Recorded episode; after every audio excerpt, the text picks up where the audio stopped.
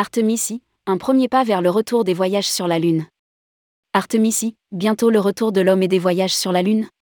Après plusieurs reports, la NASA, l'agence spatiale américaine a donné son feu vert au décollage de la mission Artemisi et de sa nouvelle fusée SLS qui ouvre la voie au retour des voyages sur la Lune. Rédigé par Michel Messager le mercredi 16 novembre 2022.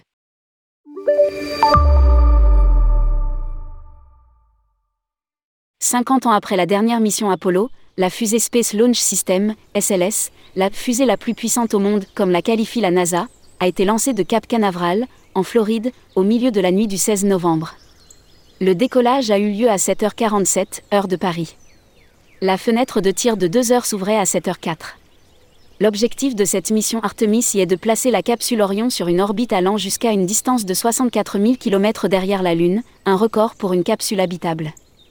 Lire aussi, mission Artemis 1, dans 3 ans, on remarchera sur la Lune. La mission devrait durer 25 jours et demi, dont 10 jours avant de se placer en orbite. L'amérissage est prévu dans l'océan Pacifique le 11 décembre après une semaine en orbite. Ce vol non habité embarque des mannequins, composés de matériaux imitant les os ou même les organes humains, qui analyseront l'accélération et les vibrations subies et les taux de radiation, tout en s'assurant de la viabilité de l'habitacle. Ce vol prépare les prochaines missions Artemis 2 qui emmènera des astronautes jusqu'à la Lune, toujours sans y atterrir, et Artemis 3 avec l'alunissage d'un équipage prévu au plus tôt en 2025. Ce sera alors le retour des hommes sur la Lune. Outre un retour des voyages sur la Lune, ces missions Artemis permettent aussi de préparer un vol habité vers Mars peut-être à la fin des années 2030.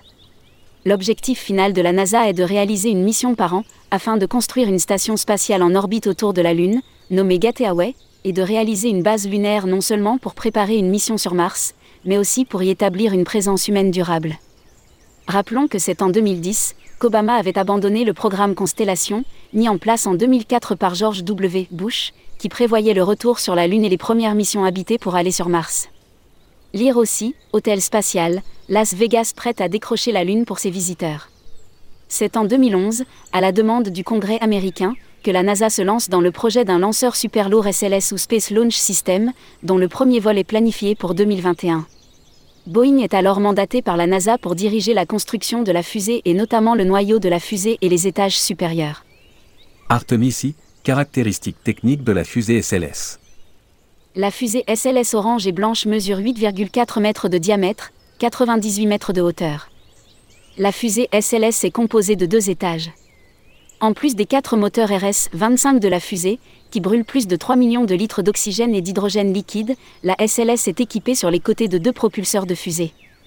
Une puissance de 8,8 millions de livres de poussée, 39 méganewtons, virgule un bouclier thermique de la capsule de 5 mètres de diamètre, le plus grand jamais construit. Voyage sur la Lune, bientôt des touristes Outre le fait que cette mission permet à la NASA de pousser un ouf de soulagement, un échec aurait été un désastre compte tenu déjà du retard conséquent puisque le lancement était prévu en 2017, mais aussi par le coût d'un lancement, 4,1 milliards de dollars, elle marque le grand programme américain de retour sur la Lune. Pour l'avenir et le développement du tourisme spatial, ce programme Artemis ne peut être que positif, ne serait-ce que psychologiquement, médiatiquement mais aussi techniquement car l'ambition à plus ou long terme est bien entendu d'envoyer des touristes sur la Lune. Pour rappel, mission Apollo 17 est la dernière mission qui a amené des hommes sur la Lune. À l'époque, c'était la fusée Saturne V qui a décollé du centre spatial Kennedy le 7 décembre 1972. Le module lunaire s'était alors posé quatre jours plus tard, le 11 décembre, sur le site d'alunissage prévu. NB. Pour l'anecdote, rappelons qu'en 1950, une centaine d'Américains avaient réservé le premier voyage organisé sur la Lune. Le voyagiste new-yorkais Gigavoile avait annoncé pour le 15 mars 1975. Les billets sont donc périmés depuis 47 ans. Michel Messager est directeur associé de Consultour, société de conseil travaillant pour une clientèle privée et institutionnelle dans les secteurs du tourisme. Après avoir occupé les postes de secrétaire général du tourisme français, puis de directeur de Touropa et directeur du pôle tourisme du groupe Vernet, il rejoint en 1997 l'APST, Association professionnelle de solidarité du tourisme, en qualité de secrétaire général jusqu'à fin 2007, période à laquelle, encore jeune retraité, il décide de réactiver sa société de conseil créée au début des années 90. Nommé par le ministre chargé du tourisme en 2005, puis en 2012, il siège au Conseil national du tourisme en qualité de président délégué de la section économie touristique. Il est aussi membre fondateur de l'Institut européen du tourisme spatial et de l'AFST, Association française des seniors du tourisme.